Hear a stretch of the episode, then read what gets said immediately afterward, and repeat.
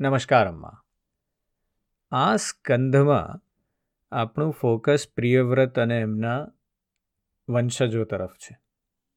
ત્યાંથી પરીક્ષિતજીએ ખૂબ સુંદર પ્રશ્ન કર્યો છે કે આ ભુવન કોષ આ યુનિવર્સ, આ જે દેખાતું જે વિશ્વ છે, એ કેવું છે, ક્યાં છે, શું છે, ત્યાં કોણ રહે છે? અને એટલો બધો મોટો પ્રશ્ન છે એટલે સુખદેવજીએ આપણને ભુવનકોશની પહેલાં જે દેવતાઓના જગ, સ્થાન છે, એની વાત કરી છે કે મેરુ પર્વત ક્યાં છે, કૈલાસ ક્યાં છે, કોણ ક્યાં રહે છે, એવી વાત આપણે સાંભળી. હવે એનાથી આપણે આગળ વધવાનું છે.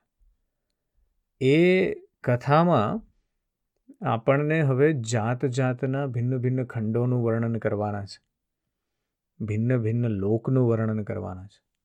અને એ બધું આપણે આગલા અધ્યાયોમાં આજથી સાંભળવાનું છે. આજના અધ્યાયમાં આપણે ગંગાજીનું વિવરણ અને ભગવાન શંકરે કરેલી સંકર્ષણ દેવની સ્તુતિ સાંભળવી છે. શ્રી સુખદેવજી કહે છે કે, હે રાજન, રાજા બલિની યજ્ઞશાળામાં સાક્ષાત યજ્ઞમૂર્તિ ભગવાન વિષ્ણુએ ત્રણેય લોકને માપવા માટે જ્યારે પોતાનો ચરણ ફેલાવ્યો, ત્યારે તેમના ડાબા ચરણના અંગૂઠાના નખથી બ્રહ્માંડ કટાહનો ઉપરનો ભાગ ફાટી ગયો. તે છિદ્રમાં થઈને બ્રહ્માંડમાંથી બહારની જળની જે ધારા અંદર આવી, તે ભગવાનના ચરણ કમળોને ધોવાથી તેમાંથી લાગેલા કેસરના ભળવાથી લાલ થઈ ગઈ. તે નિર્મળ જળ પ્રવાહનો સ્પર્શ થતાં જ સંસારના સઘળા પાપ નષ્ટ થઈ જાય છે. પરંતુ તે પોતે તો સર્વથા નિર્મળ જ રહે છે. અગાઉ તેને અન્ય કોઈ નામે નહીં કહેતા ભગવતપદી જ કહેવામાં આવતો હતો. તે પ્રવાહ હજારો યુગ વીત્યા પછી સ્વર્ગના શિરોભાગમાં આવેલા ધ્રુવલોકમાં ઉતર્યો, જેને વિષ્ણુપદ પણ કહે છે. હે વીરવ્રત, પરીક્ષિત. તે ધ્રુવલોકમાં ઉત્તાનપાદના પુત્ર પરમ ભાગવત ધ્રુવજી રહે છે. તેના પ્રતિદિન વધતા જતા ભક્તિભાવથી આ અમારા કુળદેવતાનું ચરણોદક છે. એવું માનીને આજે પણ તે જળને ઘણા આદરપૂર્વક મસ્તક પર ચઢાવે છે. તે સમયે પ્રેમના આવેશને કારણે તેમનું હૃદય અત્યંત ગદગદ થઈ જાય છે. ઉત્કંઠાને લીધે વિવશ થયેલા, મીચેલા બંને નેત્ર કમળોમાંથી નિર્મળ આંસુની ધારા વહેવા લાગે છે અને શરીરમાં રોમાંચ થઈ આવે છે. સુખદેવજી આ અધ્યાયની શરૂઆત આપણા માટે રાજા બલિ અને વામન અવતારની વાતથી કરે છે. અને ત્યાં ગંગાજીનો ઉદ્ભવ પણ કેવી રીતે થયો એની પણ વાત કરી રહ્યા છે. એ જે પ્રવાહ છે એ બ્રહ્માંડની બહારથી આવ્યો છે. કારણ કે બ્રહ્માંડ ગંગાજી જે છે, એમનું મૂળ શોધવાનો લોકોએ ખૂબ પ્રયત્ન કર્યો છે.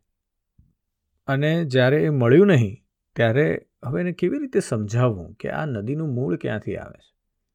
તો એના માટે પણ એક રૂપક રચવામાં આવ્યું કે ભાઈ, બ્રહ્માંડમાં જ્યારે ફાટ પડી, ત્યારે એ ફાટમાંથી ભગવતપદી, એવો કહેવાતો પ્રવાહ જે છે એ નીકળ્યો. અને એ પ્રવાહ અત્યારે આપણી તરફ વહી રહ્યો છે. પહેલાં ધ્રુવલોકમાં સ્થાયી થયો. અને ત્યાંથી સુખદેવજી કહે છે કે આના પછી આત્મનિષ્ઠ સપ્તર્ષિઓ તેમના પ્રભાવને જાણતા હોવાથી આ જ તપસ્યાની આત્યાંતિક સિદ્ધિ છે એવું માનીને તેને આજે પણ આ પ્રમાણે આદરપૂર્વક પોતાની જટામાં એવી રીતે ધારણ કરે છે કે જેમ મુમુક્ષુઓ પોતાને પ્રાપ્ત થયેલી મુક્તિને માથે ચઢાવે છે. આમ તો તે અત્યંત નિષ્કામ છે. શરૂઆતમાં ભગવાન વાસુદેવની નિશ્ચળ ભક્તિને જ પોતાનું પરમધન માનીને એમણે બીજી બધી કામનાઓ ત્યજી દીધી છે. ત્યાં સુધી કે એ આત્મજ્ઞાનને પણ તેની સામે કોઈ ચીજ સમજતા નથી. ત્યાંથી ગંગાજી કરોડો વિમાનોથી ઘેરાયેલા આકાશમાંથી ઉતરીને ચંદ્રમંડળને ભીંજવતા મેરુના શિખર પર બ્રહ્મપુરીમાં આવે છે. અહીંયા આપણે ગંગાજીનું વિસ્તરણ સાંભળી રહ્યા છીએ કે સર્વપ્રથમ એ ત્યાંથી બ્રહ્માંડમાં જે ફાટ પડી ત્યાંથી ભગવાન વિષ્ણુના ચરણ કમળોને અડી અને પછી ધ્રુવલોકમાં પહોંચે છે. ધ્રુવલોકમાંથી આગળ વધતી જઈ અને એ ત્યાંથી જે ભગવ જે ચંદ્રમંડળ છે, તેને ભીંજવતા મેરુ શિખરથી બ્રહ્મપુરીમાં, જ્યાં બ્રહ્માજી રહે છે, ત્યાં આવી પહોંચે છે. આપણે વાત કરીએ આગલા અધ્યાયમાં કે બ્રહ્માજીનું કરોડો જોજન મોટું એવું નગર છે બ્રહ્મપુર, જે મેરુ પર્વતના શિખર પર છે. અને ત્યાં ગંગાજી, સીતા, અલકનંદા, ચક્ષુ અને ભદ્રા એ નામની ચાર ધારાઓમાં વિભાજિત થઈ જાય છે. તથા અલગ અલગ ચારે દિશાઓમાં વહેતા અંતે નદીઓના સ્વામી સમુદ્રમાં જઈ મળે છે. સુખદેવજી કહે છે કે આમાંની સીતા બ્રહ્મપુરીમાંથી નીકળીને, કેસર પર્વત વગેરે શિખરોમાંથી થઈને નીચે તરફ વહેતી ગંધમાંદનના શિખર પર આવે છે અને ભદ્રાશ્વ દેશને ભીંજવીને પૂર્વ તરફ ખારા સમુદ્રમાં જઈ મળે છે. આ જ પ્રમાણે ચક્ષુ નામની ધારા માલ્યવાન પર્વતના શિખર પર જઈ પહોંચીને ત્યાંથી કશા અવરોધ વિના કેતુમાલ દેશમાં વહેતી પશ્ચિમ તરફ ક્ષાર સમુદ્રમાં મળી જાય છે. ભદ્રા નામની જે ત્રીજી ધારા છે, એ મેરુ પર્વતના શિખર પરથી ઉત્તર તરફ આવે છે અને તથા એક પર્વતથી બીજા પર્વત પર થઈને છેવટે શૃંગવાન પર્વતના શિખરેથી નીચે ઉતરીને ઉત્તર કુરુ દેશમાં થઈને ઉત્તર તરફ વહેતી વહેતી સમુદ્રમાં જઈ મળે છે.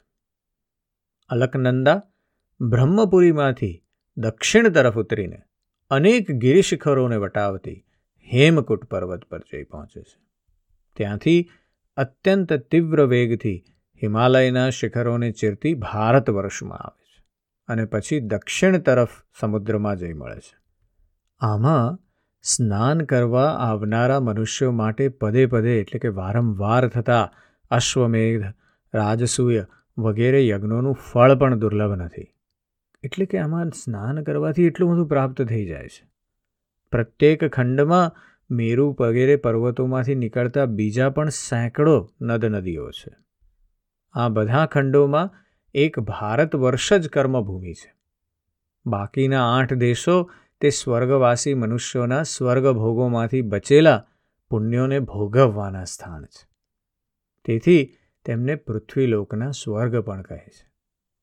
ત્યાંના દેવતલ્ય મનુષ્યોનું માનવીય ગણતરી મુજબ દસ હજાર વર્ષનું આયુષ્ય હોય છે. તેમનામાં દસ હજાર હાથીઓનું બળ હોય છે.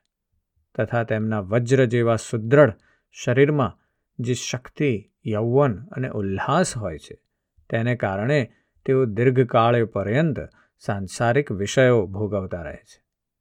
અંતે ભોગ સમાપ્ત થતાં જ્યારે તેમના આયુષ્યનું ફક્ત એક જ વર્ષ શેષ રહે છે, ત્યારે તેમની પત્નીઓ ગર્ભ ધારણ કરે છે.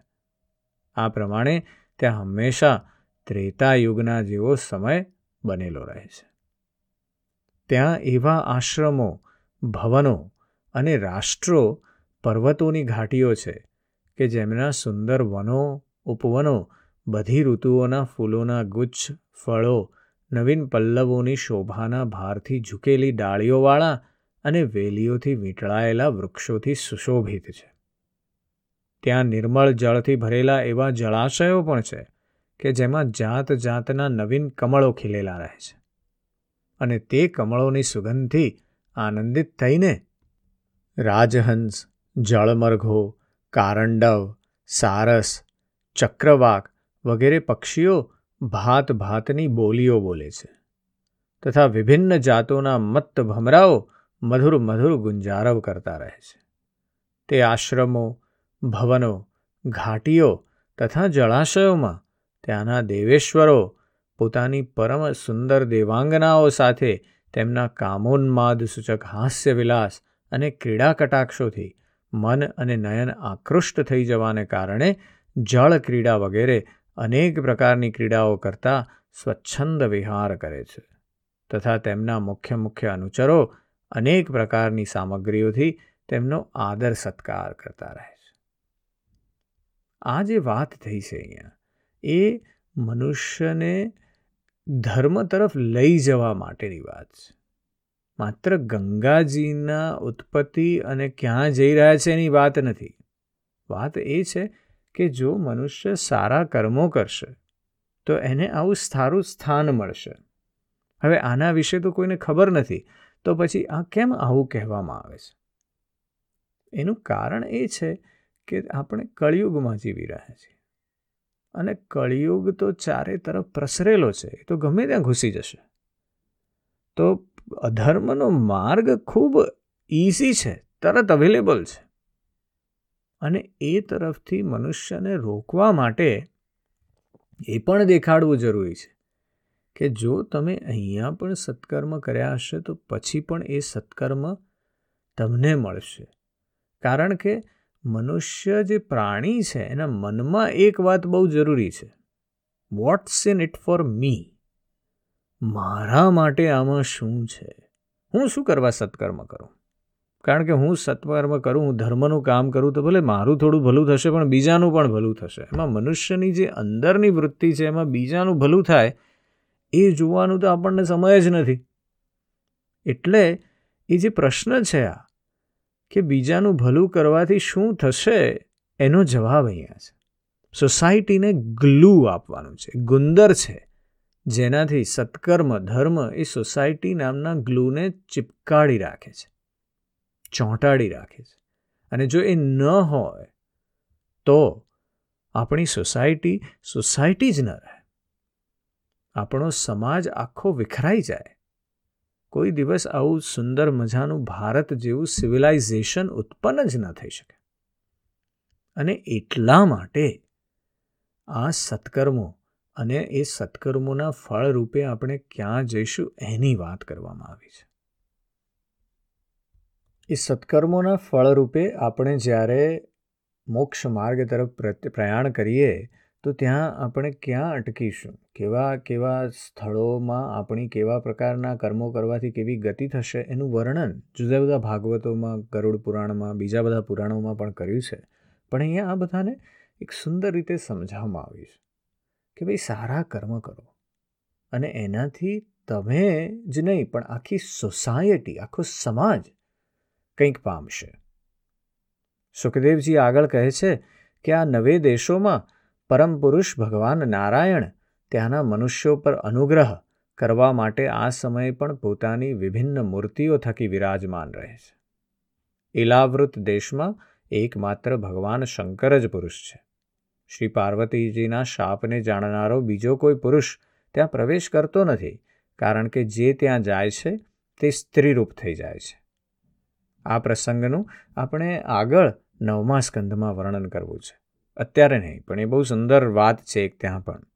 ત્યાં પાર્વતીજીથી તેમજ તેમની અગણિત દાસીઓથી સેવિત ભગવાન શંકર, પરમ પુરુષ પરમાત્માની વાસુદેવ, પ્રદ્યુમ્ન, અનિરુદ્ધ અને શંકર્ષણ એ નામ સંજ્ઞાઓવાળી ચતુર્વેહ મૂર્તિઓમાંથી પોતાની પ્રવૃત્તિ સ્વરૂપ સંકર્ષણ નામની તમપ્રધાન ચોથી મૂર્તિનું ધ્યાન ધરે છે અને મનમાં તેમને બેસાડીને ચિંતન કરે છે. અને આ મંત્રનું ઉચ્ચારણ કરતા આ પ્રમાણે સ્તુતિ કરે છે. અહીંયા ભગવાનનો જે વિગ્રહ છે એ શુદ્ધ ચિન્મય જ છે. પરંતુ સંકર્ષણની જે મૂર્તિને તામસી એટલા માટે કહે છે કારણ કે સંહાર કરવાનો છે. એ તામસી કાર્ય છે. એટલા માટે એ તામસી મૂર્તિ છે જે સંકર્ષણ છે, તમ પ્રધાન મૂર્તિ છે, તામસી મૂર્તિ છે. અને એનું કારણ એ છે કે એ સંહાર સાથે જોડાયેલી છે. ભગવાન શંકર કહે છે, ઓમ. જેમનાથી બધા જ ગુણોની અભિવ્યક્તિ થાય છે, તે અનંત અને અવ્યક્ત મૂર્તિ ઓમકાર સ્વરૂપ પરમ પુરુષ શ્રી ભગવાનને નમસ્કાર છે. હે ભજનીય પ્રભુ, તમારા ચરણકમળ ભક્તોને આશ્રય આપનારા છે. તથા તમે સ્વયં સમસ્ત ઐશ્વર્યોના પરમ આશ્રય છો. ભક્તો સમસ્ત તમે પોતાનું પૂર્વ ભૂત ભાવન સ્વરૂપ સંપૂર્ણપણે પ્રગટ કરી દો છો. તથા તેમને સંસારના બંધનમાંથી મુક્ત પણ કરી દો છો. આપ સંસારનું સર્જન કરનારા છો. તમે જ સર્વેશ્વર છો.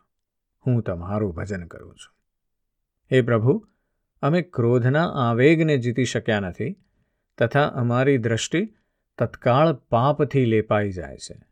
પરંતુ તમે તો સંસારનું નિયમન કરવા માટે તેના સઘળા વ્યાપારોને સાક્ષી રૂપે નિરંતર જોતા રહો છો.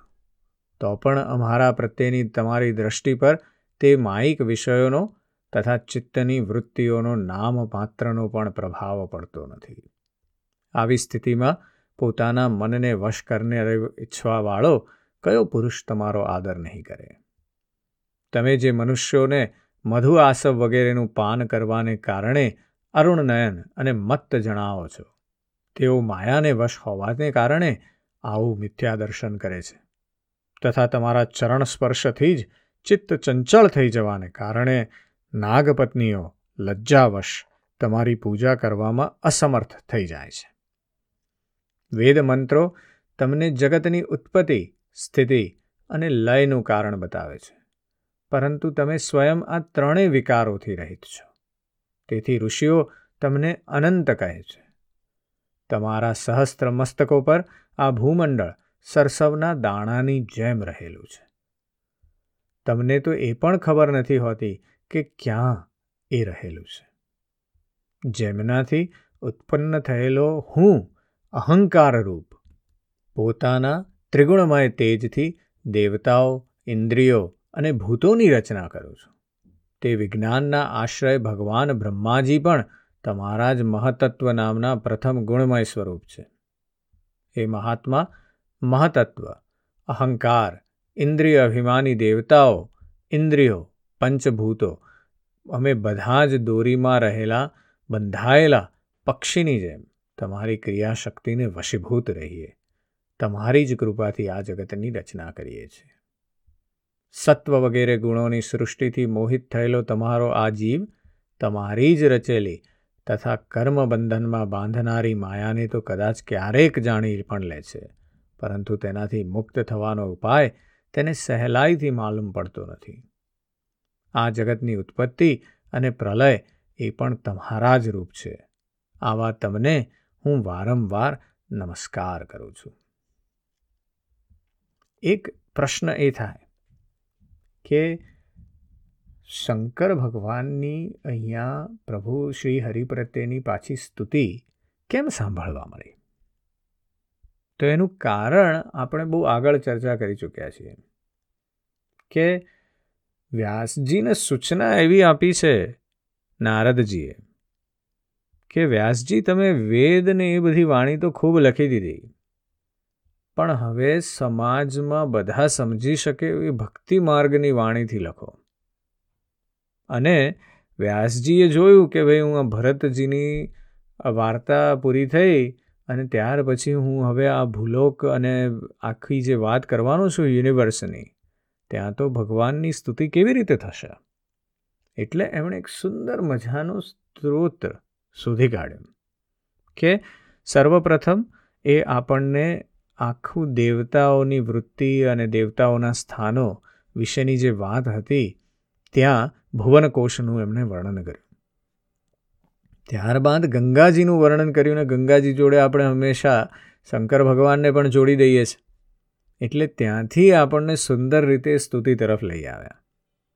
બહુ જ સુંદર રીતે એમણે મજાની એક સરળ કેડી શોધી આપી આપણને, ભક્તિ કરવાની. અને હવે પાછા આપણે ભિન્ન ભિન્ન ખંડોનું વર્ણન કરવાના છીએ, પણ એ આગલા અધ્યાયમાં કરશું. આજે બસ આટલું જ. જય શ્રી કૃષ્ણ.